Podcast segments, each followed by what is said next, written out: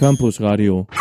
Bringt auch was zwischen den Ohren. Herzlich willkommen zum Plattenbau für den Monat Juni. Es ist Episode 25. Ich bin Stefan und heute mit mir im Studio sind einmal die Resi. Hallo.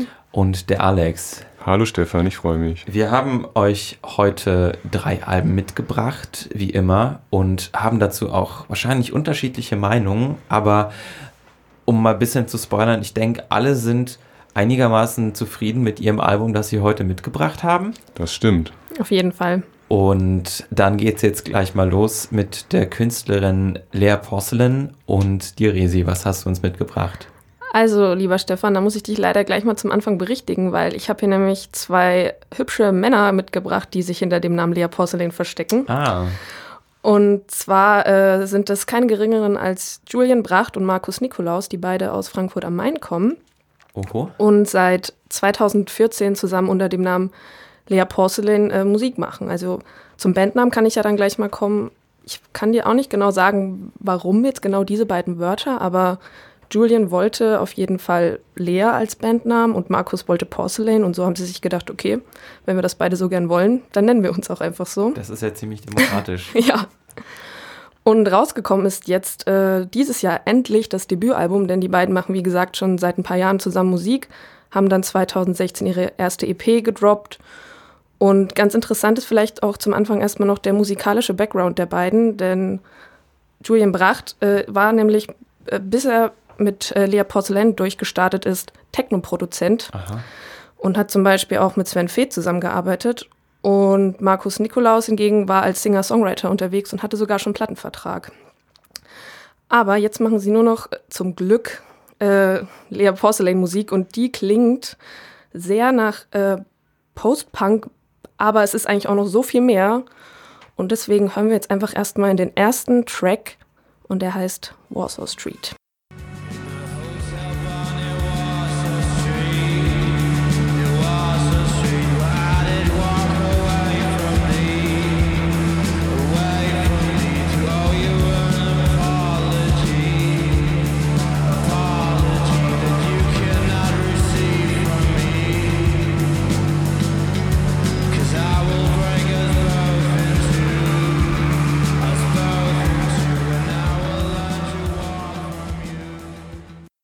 Das waren Lea Porcelain mit Warsaw Street. Und ich habe mich bei dem Songtitel auch schon gefragt, was sie damit eigentlich ausdrücken wollen, weil ich habe ganz viel auch gelesen, dass es zum einen klar die Warschauer Brücke in Berlin ansprechen soll, aber zum anderen eben auch ein kleiner Hint auf äh, Warsaw sein soll, was der frühere Name von Joy Division war. Und Joy Division ist ja auch eine Referenz, die ziemlich oft auftaucht, wenn man sich mit Lea Porcelain beschäftigt. Und ich wollte euch einfach mal fragen, wie ihr das so seht. Hat euch das daran erinnert? Ja, das ist auf jeden Fall raushörbar, dass das klare 80er und 70er Jahre Referenzen und vor allem halt Joy Division in sich trägt. Ähm, seine tiefe Stimme, glaube ich, trägt da viel zu bei. Auch dieser leicht elektronisch angehauchte Synthi-Sound. Ähm, ich finde aber auch ganz stark einfach die Gitarren, also wie, wie dieses, sagen wir mal, sehr monotone, doch äh, etwas schrammelnde und mit dem Reverb drin und das hört sich halt schon sehr, sehr angelehnt an, an Joy Division an. Das stimmt, also es ist vermutlich ein Hommage, würde ich mal vermuten. Ja, also ich habe sogar auch schon gelesen, dass äh, sie als die wahren Erben Joy Divisions betitelt werden. Also ich weiß nicht, ob das vielleicht nicht ein bisschen zu weit geht, aber. ja, waren, waren in der Zwischenzeit nicht schon tausend Bands da, die diesen Titel irgendwie abgegriffen haben? Ja, wahrscheinlich, aber, aber vielleicht sind sie es jetzt endlich mal. Also, das wäre ja eigentlich schön. Wer weiß. Ja. Ich finde ja, dass man gerade auch äh, bei dem Song so ein bisschen auch raushört, wo der aufgenommen wurde tatsächlich, und zwar im DDR-Funkhaus in Berlin. Aha. Und ich finde eben, dass, glaube ich, da auch ganz gut äh, rüberkommt, wie sie eben selbst auch ihre Musik beschreiben. Denn sie haben mal in einem Interview gesagt, dass sie atmosphärische, filmische und melancholische Musik machen. Und ich finde, so Warsaw Street ist so der Song, der das auf dem Album fast mit am besten beschreibt. Und diese DDR-Studios haben dann eine gewisse eigene Aufnahmetechnik oder wie hörst du das da raus, sag ich mal? Naja, es geht eher so um diesen industriellen äh, Hintergrund oder die, um, die, um diese Umgebung. Okay. Finde ich. Und also du kannst dir auf YouTube äh, Live-Videos angucken, die sie da aufgenommen haben. Vielleicht macht das dann ein bisschen mehr Sinn. Also es gilt natürlich auch für euch. Schaut euch das mal an. Ah. Ja. Also quasi, also mehr das, das Feeling, was sie also mit dem Aufnahmeort verbinden, Genau. als jetzt wirklich der Sound, den Genau. der Aufnahmeort selbst macht. ja. Okay. Ja, und wir haben jetzt ganz viel so über Joy Division und auch so ein bisschen Post-Punk und Atmosphäre geredet. Und jetzt habe ich noch einen Song dabei, der mit dem allen so ein bisschen bricht. Und der heißt A Year From Here.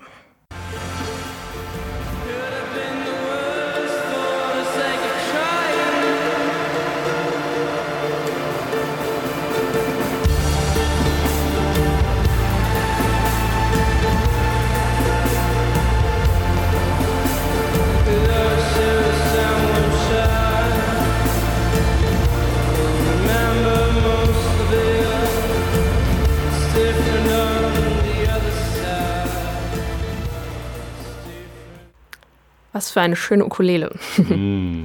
Ich finde aber auch gerade neben der Ukulele hört man hier bei dem Song auch noch was ganz anderes. Und zwar so ein bisschen den Einfluss von All J. Nämlich, und zwar haben nämlich äh, Leia Porcelain dasselbe Management wie All J.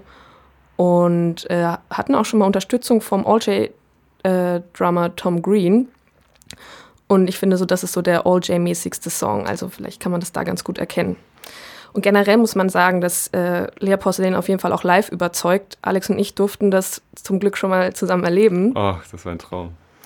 Ja, und auch dadurch bin ich erst überhaupt so richtig auf die Band aufmerksam geworden. Und ich finde, da macht das Album einfach auch noch viel, viel mehr Sinn, weil man einfach komplett Zeit und Raum vergisst. Und ja, Alex, vielleicht kannst du auch nochmal deine Eindrücke schildern. Ja, also live war das auf jeden Fall der Wahnsinn. Wir kannten ja nur zwei, drei Songs, du vielleicht ein paar mehr, aber ich hatte mich noch nicht so reingehört. Ich kannte die Single Bones von Spotify und ein Cover von Streets of Philadelphia, was ich so ein bisschen fragwürdig finde, weil kann man Bruce Springsteen covern? Naja. War dann aber auf dem Konzert wirklich schön, tolle Lichtshow. Sie haben halt zwei Uhr nachts gespielt und das hat einfach so gepasst. Man konnte sich richtig äh, so dem Melodie und dem Beat hingeben. Die Bässe haben so ein bisschen die Seele massiert. Das war wirklich, wirklich fein. Ich denke, ich hätte sogar fast noch mal mehr genossen, wenn ich das Album vorher gekannt habe, äh, hätte. Ähm, finde jetzt aber, dass das Album der Live-Show schon einiges nachsteht. Also ich finde, über die zwölf Tracks hinweg wurde mir stellenweise schon fast ein bisschen, ja, langweilig ist vielleicht zu stark, aber schon in die Richtung, weil es doch sehr repetitiv ist. Vor allem Warsaw Street, finde ich, ist einfach nochmal Bones, bisschen schneller, bisschen anderer Beat. Und ähm, A Year From Here, was wir gerade gehört haben, war tatsächlich mein Lieblingstrack und diese Kombination aus diesen Streichern, diesem wabernden Bass und natürlich dem Ukulele-Ding, das ist für mich auf jeden Fall eine tolle Innovation. Und da hätte ich gerne mehr von in Zukunft. Also mehr Innovation statt Wiederholung. Ja, also es sind natürlich, klar, die orientieren sich stark in diesem 80er Jahre Post-Punk-Stil und das Album steht auch eindeutig unter diesem Einfluss. Und Vorwurf kann man ihnen natürlich nicht dafür machen. Sie sind halt eine von vielen Bands, die sich gerade an diesen Sound wieder ranwagen. Und sie machen das auch überdurchschnittlich gut, aber irgendwann, denke ich, müssen sie auch mal was Eigenes finden. Also mir ging es da ein bisschen anders als Alex. Ich verstehe auch, was du meinst, aber für mich hat das Album so viel ausgelöst. Also allein kann ich mir das vorstellen, in melancholischen Momenten zu hören, aber auch in den euphorischsten. Und ja, für mich ist es jetzt schon eins der Alben des Jahres, das kann ich auf jeden Fall sagen. Vielleicht kann ich zum Abschluss auch noch mal ein bisschen den Alex vielleicht überzeugen und auf meine Seite holen, indem wir noch einen kleinen Ausschnitt aus Loose Life hören, der nämlich noch mal wieder ein bisschen innovativer ist, weil man hier eben vor allem auch den Techno-Einfluss von Julian Bracht hört. Alles klaro.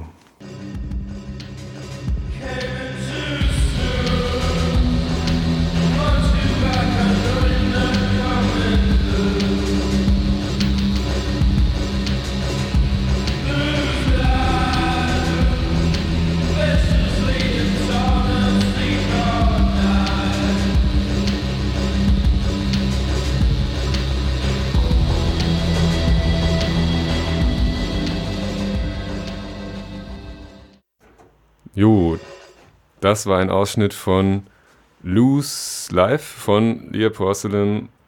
Ja, hat mich schon überzeugt, der Track.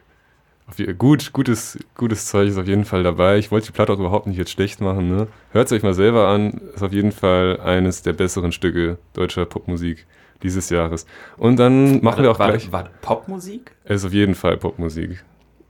Naja, aber Ja gut, wenn man Popmusik als Populärmusik definiert und nicht als radiotauglich, dann dann schon. Also ich würde, also da würde ich jetzt richtig reingrätschen. Das also ist eine ich, richtige Grundsatzdebatte. Da das sollten wir mal eine Sendung ja, zu das machen. Ist, sollten also das ist nicht Popmusik. Also ich glaube, das ist viel zu obskur, dass du das irgendwie, also Popmusik, weiß nicht, Popmusik ist halt für mich alles, was jetzt zum Beispiel irgendwie so auf, auf Mainstream-Radio läuft und also das kann ich Würdest du. Carly Rae Jepsen, was sie zurzeit macht, als Pop bezeichnen? Ich weiß nicht, was sie zurzeit macht.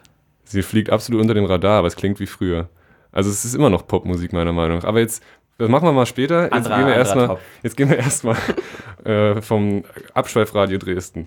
Gehen wir mal zu meinem Album. Und zwar habe ich mitgebracht Goths von den Mountain Goats. Die Mountain Goats, das klingt einfach schon wahnsinnig nach äh, Gothic Metal. Und wer das nicht kennt, äh, tappt da leicht in die Falle. Die Mountain Goats sind nämlich ein Singer-Songwriter namens John Daniel, der seit 1992, da waren wir glaube ich alle noch in der Ursuppe, du nicht, Ich mehr nicht, ganz, ich nicht. ähm, Alben macht, also wirklich schon eine Ewigkeit, hat einen unfassbar großen Output seitdem und äh, ist dafür bekannt, dass er gute und vor allem sehr durchstrukturierte Konzeptalben produziert. Und das von diesem Jahr ist jetzt im Ende Mai rausgekommen, geht eben um die Goth-Subkultur. Und das behandelt er wirklich in aller Tiefe, ohne aber irgendwie Goth-Elemente aus der Musik quasi anzureißen. Das können wir auf dem ersten Track, den wir gleich hören, mal inspizieren. Äh, der heißt Andrew Eldridge is moving back to Leeds. Und bevor ich jetzt den Rest meines Textes auch noch vergesse, hören wir erstmal.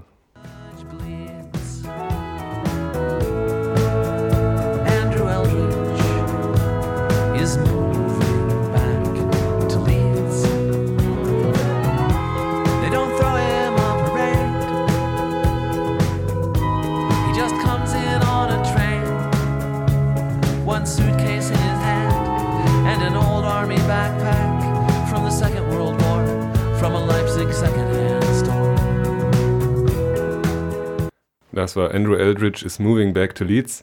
Der Songtitel ist eine Anspielung auf den Sisters of Mercy Sänger Andrew Eldridge, der in einer Gothband gespielt hat und oder beziehungsweise mit denen immer noch tourt, aber keine neuen Alben mehr macht. Und er hat mal eine Zeit lang in Hamburg gewohnt. Und dieses ganze Goths-Album von den Mountain Goats geht im Grunde um ja, ehemalige Goth-Musiker, denen irgendwie die Zeit so ein bisschen Wind, den Wind aus den Segeln genommen hat und die jetzt wie hier in diesem Track Andrew Eldridge äh, schauen, was sie in der Zukunft machen. Andrew Eldridge äh, ist halt auf dem Weg zurück nach Hause, nach Leeds, wo er herkommt. Und diese ganze Song ist so untermalt mit, und unterfüttert mit kleinen, unterschwelligen Anekdoten eigentlich. Und alle davon charakterisieren irgendwie diese ganze Goth-Bewegung so ein bisschen. Und was mir am besten gefallen hat, war die Stelle, wo er das Gepäck von Andrew Eldridge besch äh, beschreibt. Und zwar hat er einen alten Armeerucksack aus einem Secondhand-Laden in Leipzig. Das ist einfach schon wieder so viel Information, weil klar, Armee und so, das ist ähm, eindeutig ein Teil der, des Goth-Stils, ist ein bisschen Camouflagemuster und so weiter auch tragen. Und Leipzig eben, weil dort das Wave Goth äh, stattfindet. Das ist so unterschwellig eingestreut, ohne dass er es sagt. Und man kann da so viel aus diesen Songs rausziehen. Und ich glaube, dieses ganze Goth und Metal und äh, Satanismus und was weiß ich, was alles dazugehört, Thema hat bei dem John Daniel schon viel ältere Ursprünge. Und zwar hat er 2002 ein Konzeptalbum rausgebracht, das hieß All Hail West Texas. Und der erste Song hieß The Best Ever Death Metal Band Out of Denton. Und da geht es um zwei Typen, die eben eine Death äh, Metal Band gründen. Und der eine wird dann von seinen Eltern in ein Erziehungsheim geschickt, weil sie nicht wollen, dass er satanistische Texte liest. Und er hat in seinen Liner Notes von dem Album dann beschrieben, wie er damals noch im Krankenhaus gearbeitet hat und dann seine Demos auf Arbeit gehört hat. Und immer wenn die Stelle kam, wo er quasi dann in der Unterstützung der Death Metal Band Hail Satan schreit, da dreht er dann die Lautstärke ein bisschen runter, damit seine Chefs das nicht hören. Also der Typ ist einfach unglaublich, ähm, glaube ich, begeistert von dieser Szene und von diesem Thema und hat dieses Album halt einfach so als Hommage quasi daran gestaltet. Und ja, das ist so das zentrale Thema von Goths. Also was ich halt echt interessant finde, ist, dass es sich zwar also thematisch so sehr damit beschäftigt, aber auf, sagen wir, auf musikalisch-stilistischer Ebene quasi das komplett überhaupt gar nicht aufnimmt. Das stimmt. Also er hat sogar seine Gitarre, er hat auf jedem Album, also das er je gemacht hat, kam eine Gitarre vor. Das hat er auf diesem äh, Album komplett weggelassen und spielt ausschließlich Klavier oder Fender Rhodes Synthesizer. Ja. Das ist auf jeden Fall ein stilistischer Bruch. Ob es dafür einen, einen großen Grund gab, ich weiß es nicht. Vielleicht war einfach müde oder hat er gedacht, okay, wenn er über Goths schreibt und Gitarre spielt, dann muss er halt auch irgendwelche fetten Riffs einbauen oder so. Er will keine Klischees bedienen. Vielleicht will er wirklich keine Klischees bedienen und das, ähm, den Fokus halt auf sein Songwriting legen und nicht auf sein Gitarre spielen. Ja. Der nächste Song, den ich euch gerne noch zeigen würde, der heißt Shelved. Da geht es um einen, ja, Typen, der halt auch eine Band, eine Goth-Band hatte und der quasi jetzt die Chance hätte, seine Seele so ein bisschen zu verkaufen und in einem professionellen Studio aufzunehmen und mit Trent Reznor auf Tour zu gehen, aber er hat einfach keinen Bock darauf. Und bevor er sich so selbst ausverkauft, sag ich mal, nimmt er lieber einen Job bei LucasArts ein und schreibt C++ und will dann damit irgendwie erfolgreich werden. Das ist eigentlich auch so ein Motiv, so okay, wo Credibility und das Ganze. Wirklich schön, dass sich da jemand so Gedanken dazu macht. Hören wir mal den Song. studio.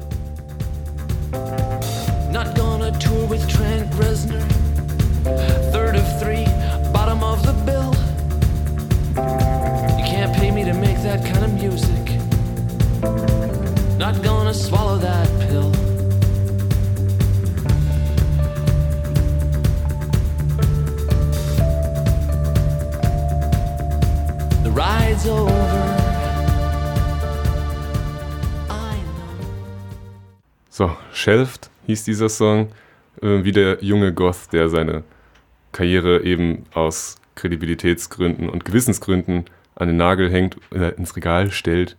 Die Platte von den Mountain Goats, Goths, werde ich jedenfalls vorerst nicht so schnell ins Regal stellen. Dafür finde ich es einfach zu schön, ihm zuzuhören. Wie hat das denn eure Ohren gepleased? Also ich muss ehrlich sagen, meine Ohren hat's musikalisch leider gar nicht so sehr gepleased. Aber was das Songwriting angeht, bin ich auf jeden Fall voll auf deiner Seite. Ich finde die Texte echt wahnsinnig gut und die Geschichten, die dahinter stehen. Und ich muss auch sagen, ich habe mir das Album angehört und natürlich auch den Albumtitel gelesen und erstmal überhaupt nicht gewusst, was mich erwartet. Und dann erst ähm, so ab der Mitte des Albums bei Stench of the Unburied hat es auf einmal Klick gemacht, als er dann auf einmal über Suxy and the Banshees singt. Und dann habe ich gesagt, ja, wie heißt nochmal das Album? Ach, na klar, Goffs, okay, hierum geht's also. Und dann hat das auf einmal erst alles so Sinn für mich gemacht. Und ja, und dann habe ich es nochmal gehört und es wurde dann immer besser. Und was mir dann aber so in den Kopf kam, war, dass ich das eigentlich gerne mal, da er ja so ein großer Songwriter ist, auch einfach gerne mal in einem Buch hätte. Einfach so Kurzgeschichten oder ein kompletter Roman. Das fände ich ultra spannend und würde ich auch gerne lesen. Tatsächlich hat der Mann auch in den letzten drei Jahren zwei äh, Bücher veröffentlicht. Ah. Er ist ein absolutes Arbeitstier. Und ähm, was ich halt an dem Album auch gut fand, Goths ist irgendwie wieder so ein Thema. Ich war selber zwar nie wirklich Emo oder habe mich mit der Bewegung identifiziert. Die Musik finde ich teilweise ganz gut. Ähm, das ist aber irgendwie ein Thema, was mich interessiert. Sein letztes Album von 2015 hieß Beat the Champ und das war ungefähr so gebaut wie das, aber es ging die ganze Zeit nur um professionelles Wrestling. Also, ich glaube, der hat einfach so alle Themen, die halt alle Songwriter immer irgendwie behandeln, so was weiß ich, Familie, Liebe, Beziehungen und so weiter und so fort, hat er einfach schon so oft behandelt, dass er sich jetzt nur noch auf solche speziellen Themen beschränkt. Aber mir macht es auf jeden Fall Spaß. Also ich muss sagen, du kriegst mich langsam, aber stetig äh, rum mit diesem, mit diesem Songwriting, was du so gern hast. Ähm, Mm. Also ich bin auch immer mehr und mehr angetan. Und ähm, bei mir ist es so, also musikalisch bin ich jetzt auch nicht so mega angetan wie du, Resi. Aber ähm, dadurch, dass es halt so reduziert ist, lässt er mir auch nicht wirklich noch eine andere Wahl, als auf den Text zu achten ja, das stimmt. und hält mich so ein bisschen gefesselt und sagt, du hörst jetzt auf meine Texte und dann, dann schafft er das schon, dass, es, dass ich sage, Mensch, Mensch, also da bin ich, bin ich sehr angetan.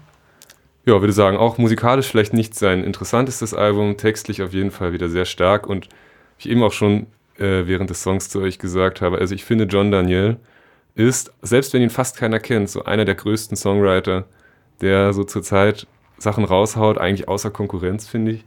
Und hören wir zum Abschluss noch den letzten Song des Albums, der heißt Abandoned Flesh. Es geht um die Goth-Band Gene Loves Jezebel. Und die schönste Zeile, die ich daraus, also das war eigentlich meine Lieblingszeile im ganzen Album, die ich jetzt noch zum Abschluss zitieren möchte, die war However big that chorus bass may throb, you and me and all of us are gonna have to find a job. Was einfach Wow. wunder, wunderschön ist, so, okay Leute, egal was die Zukunft bringt, wir müssen uns jetzt einfach mal zusammenreißen und irgendwie eine seriöse Sache finden. Und das finde ich, das ist so, das ist einfach Das trifft auf uns alle doch irgendwie zu, oder? Ja, Auf jeden Fall. dann hören wir mal rein. 81. To be fair to Gene Loves Jezebel, Billy Corgan brought him on stage. It was in 2011, it's on their Wikipedia page. But for the most part, however big that chorus bass may throb, you and me and all of us are gonna have to find a job because the world will never know or understand.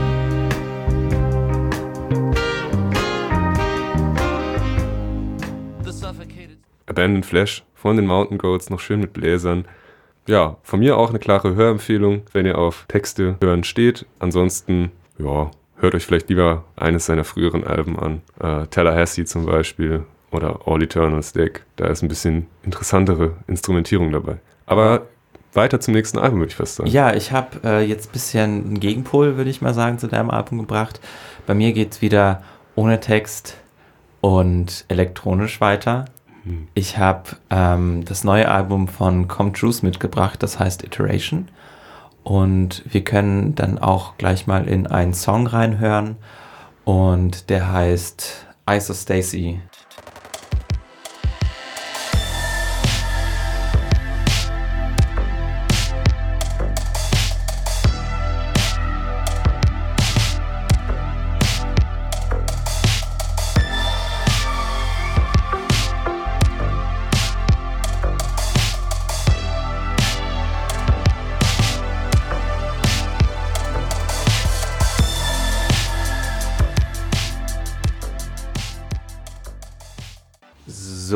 das war Isostacy von Com Truth vom neuen Album Iteration. Ähm, das könnte dir eigentlich auch ganz gut gefallen, was er so mit den letzten beiden Alben gemacht hat. Er hat ja insgesamt drei Alben rausgebracht bisher.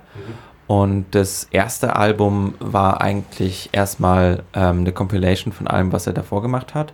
Das heißt, es zählt nicht so dazu, aber die letzten beiden Alben sind eigentlich auch ein zusammenhängendes Werk, ähm, wo er dann eigentlich eine, eine große Weltraumodyssee musikalisch untermalt. Und wenn man quasi Bescheid weiß, was die, die, die Grundnarrative ist, kann man sich da eigentlich musikalisch relativ gut einfühlen und dann, dann machen die Songs auch zumindest in, in dem Sinn, was eigentlich ganz schön ist. Und ja, also er bedient sich auf jeden Fall ganz stark auch den 80ern.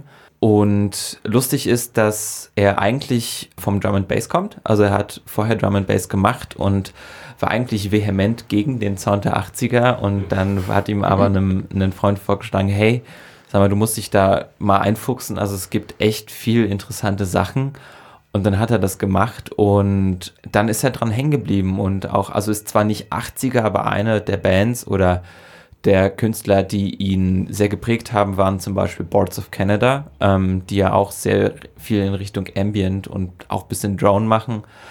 Und ähm, ja, das war auf jeden Fall für ihn ein ganz, ganz wegweisender Moment. Und davor hat er eigentlich einen richtigen Job gehabt. Er hat in der Werbeindustrie gearbeitet und ähm, das sieht man daran, dass er eigentlich also jegliches Art Design und seinen ganzen Merch und alles komplett selbst macht. Also er macht die, die Art Direction für das komplette Projekt Come True selbst und auch die Musik. Und was da auch interessant ist, dass ähm, er in seinem Prozess ein bisschen was hat, dass er zum Beispiel erst die Grafiken macht und dann dazu einen Song quasi oder erst einen Song und dann dazu die Grafiken, so die sich dann bedingen und der quasi in diesem ganzen sagen wir, Comtrus-Universum ein bisschen ist und äh, um noch quasi auf die große Narrative zurückzukommen, die es eigentlich ist. Also es ist eine, eine Space Odyssey, wo im, im ersten Album quasi zwei, zwei ein, ein lieb, sich liebendes Paar flüchtet durch den Weltraum und an verschiedene Orte gelangt und äh, quasi dort ich möchte mal musikalische Abenteuer oder zumindest also ähm, erlebt und das Ganze ein bisschen untermalt ist. Also es geht halt ein bisschen in die Richtung wie zum Beispiel von Daft Punk Interstellar 555. Das ist auch ganz wunderbar. Es ist ein, also es ist im Endeffekt ein Anime. Die haben gesagt, also das war dann eine Auftrag, äh, Auftragsarbeit und im Endeffekt haben sie dann die Musik und auch die Story geschrieben und du hast dann da auch eine relativ große Space Odyssey und das ist so ein bisschen auf dem gleichen Prinzip aufgebaut und bevor ich jetzt dann weiter laber, würde ich einfach den nächsten Song anmachen. Kann ich ähm, diese Story irgendwie nachlesen? So? Also gibt es da tatsächlich dann Liner Notes dazu, die man dann während des Hörens. Ähm, in den Alben, soweit ich weiß, also dass er quasi so ein kleines Booklet. Beitragsbooklet hat, wo Mhm. dann das bisschen aufgearbeitet wird, aber normalerweise ist es eher so, dass, oder eigentlich ist es eher so, dass du dich dann ein bisschen da in der Musik einfühlen, einfühlen musst und gucken, so, wo geht's jetzt lang, was ist mein Gefühl dazu? Ja, naja, gut, klar, wäre auch langweilig, wenn er alles so vorschreiben würde, aber so einen gewissen Leitfaden fände ich dazu interessant, weil ich habe das Album jetzt ohne das gehört und war ein bisschen verloren in den endlosen Weiten des Weltraums. Ja, Aber hören wir mal den nächsten Track und dann, geht's los. genau.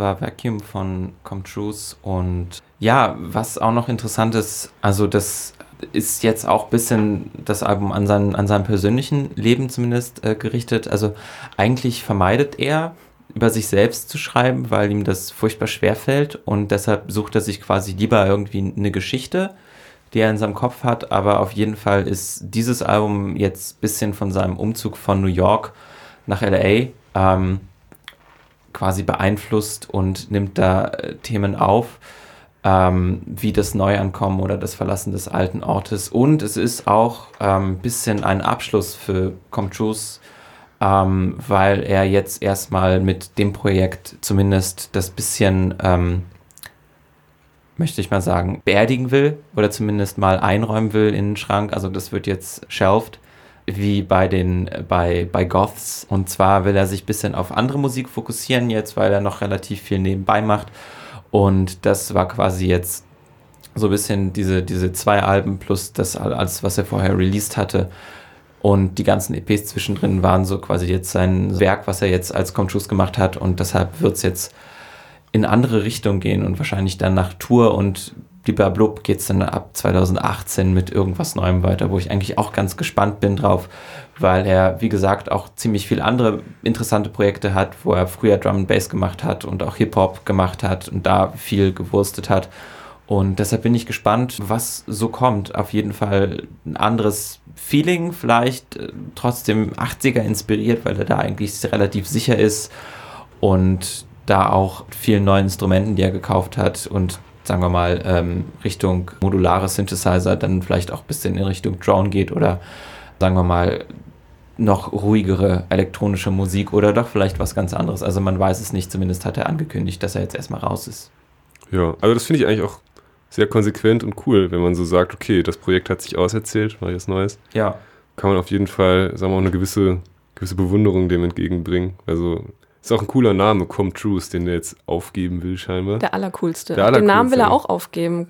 Also nicht, also er will, das ist ihm noch nicht so ganz klar, aber zumindest will er sich ein bisschen von distanzieren. Also er hat ja auch noch andere Aliasse Hm, und dann vielleicht darunter weiterarbeiten, weil also die Leute, die ihm folgen und die ihn kennen, die bleiben natürlich die bleiben dabei. da und sind interessiert und ob das nun, nun äh, Comtrus oder weiß ich nicht, äh, Maddie Urphy ist, ich, ich kann es nicht sagen.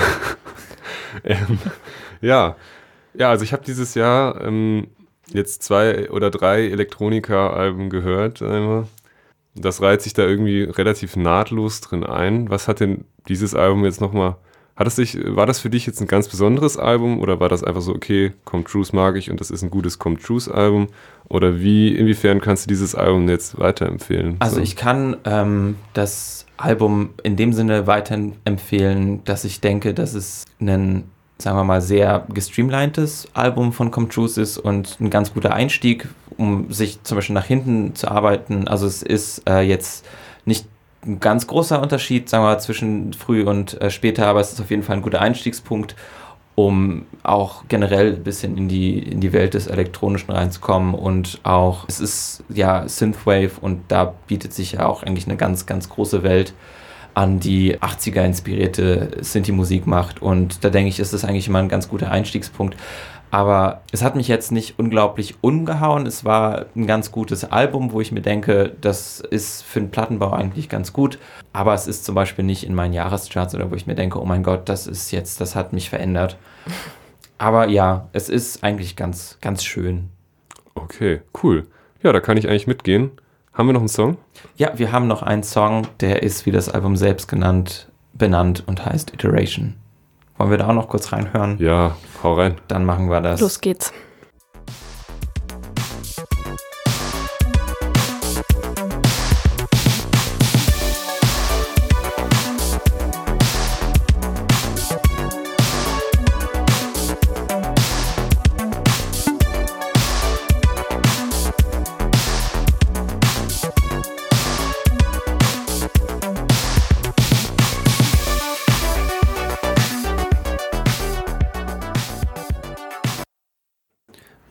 Das war Iteration vom Album Iteration von Come Truth. Ähm, damit war es das musikalisch zumindest auch für heute. Vielleicht nochmal eine ganz kurze Abschlussrunde. Ja, Recap. Ich hatte Goffs von den Mountain Goats, sehr textlastiges Album. Interessante Instrumentierung, sage ich jetzt mal, wenn auch nicht sonderlich umwerfend. Wer auf Goth-Texte steht, beziehungsweise wer einfach mehr über die Goth-Szene erfahren will, hört das Album und liest die Texte. Alle anderen checken einfach mal die Single aus. Ja, ich hatte das Debütalbum von Lea Porcelain dabei, das Hymns to the Night heißt und auch ziemlich genauso klingt, wie es auch heißt. Und ja, ich kann euch nur empfehlen, euch das mal live anzuschauen. Und ich hatte die dritte Scheibe von Come Truth, auch die letzte Scheibe von, Com- vom Come Truth und war ganz gut. Kann man, kann man sich schon anhören. Ja, würde ich auch sagen. Dann war's das. Ja, wir entlassen Plattenbau. euch in die Hitze wahrscheinlich äh, oder in den Regen. Es gibt ja gerade nur diese beiden Wetterlagen. Und wir hören uns im Juli wieder. Bis dann. Auf Wiedersehen. Au revoir. Tschüss. Campus Radio. Im Netz unter www.campusradio Dresden.de